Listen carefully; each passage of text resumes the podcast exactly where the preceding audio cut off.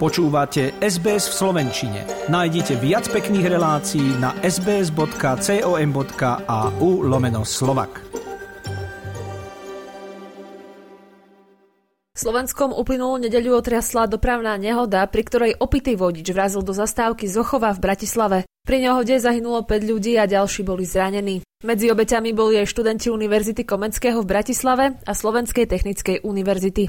Vodičom bol generálny sekretár DEF Olympijského výboru Slovenska Dušan Dedeček. Po nehode mu policajti namerali 1,69 promile. Polícia Dedečka obvinila z trestného činu všeobecného ohrozenia. V prípade preukázania viny mu hrozí trest odňatia slobody na 20 až 25 rokov, prípadne doživotie. Stíhaný bude momentálne na slobode. Prokurátor sa proti tomuto rozhodnutiu odvolal a podal stiažnosť. Rozhodovať tak bude až Bratislavský krajský súd.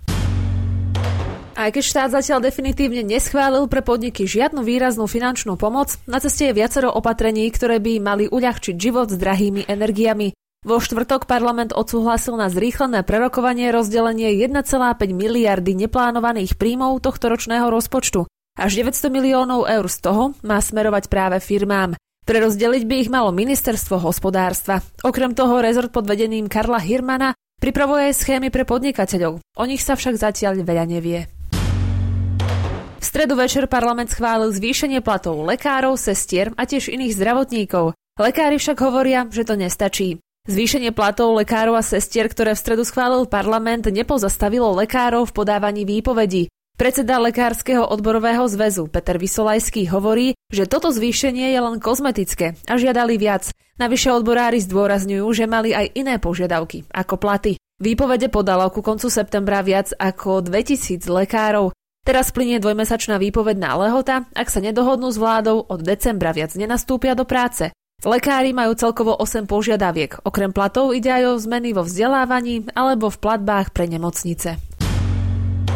Možnosť elektronickej žiadosti o vydanie občianského preukazu v prípade zmeny pobytu či vypršania platnosti dokladu sa najneskôr od začiatku budúceho roka zruší. Ministerstvo vnútra preto neuvažuje o rozšírení služby o elektronické požiadanie aj pre koniec platnosti certifikácie čipu.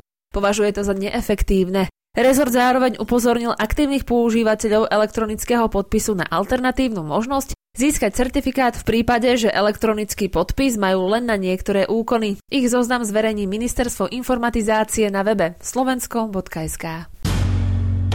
Parlament definitívne schválil dôchodkovú reformu. Za bolo 73 zo 133 prítomných poslancov. Zavádza sa tak rodičovský bonus, individuálny dôchodkový strop po 40 odpracovaných rokoch, ale aj zvýšenie veku odchodu do dôchodku. Opozícia hovorí, že zmeny viac uškodia, ako pomôžu. Od januára 2023 by už pracujúce deti napríklad mohli prispievať k dôchodku svojich rodičov. Rodičom môžu deti zo svojich sociálnych odvodov poslať až 5 Predstavená novinka však nemyslí na všetkých dôchodcov a voči niektorým je nefér.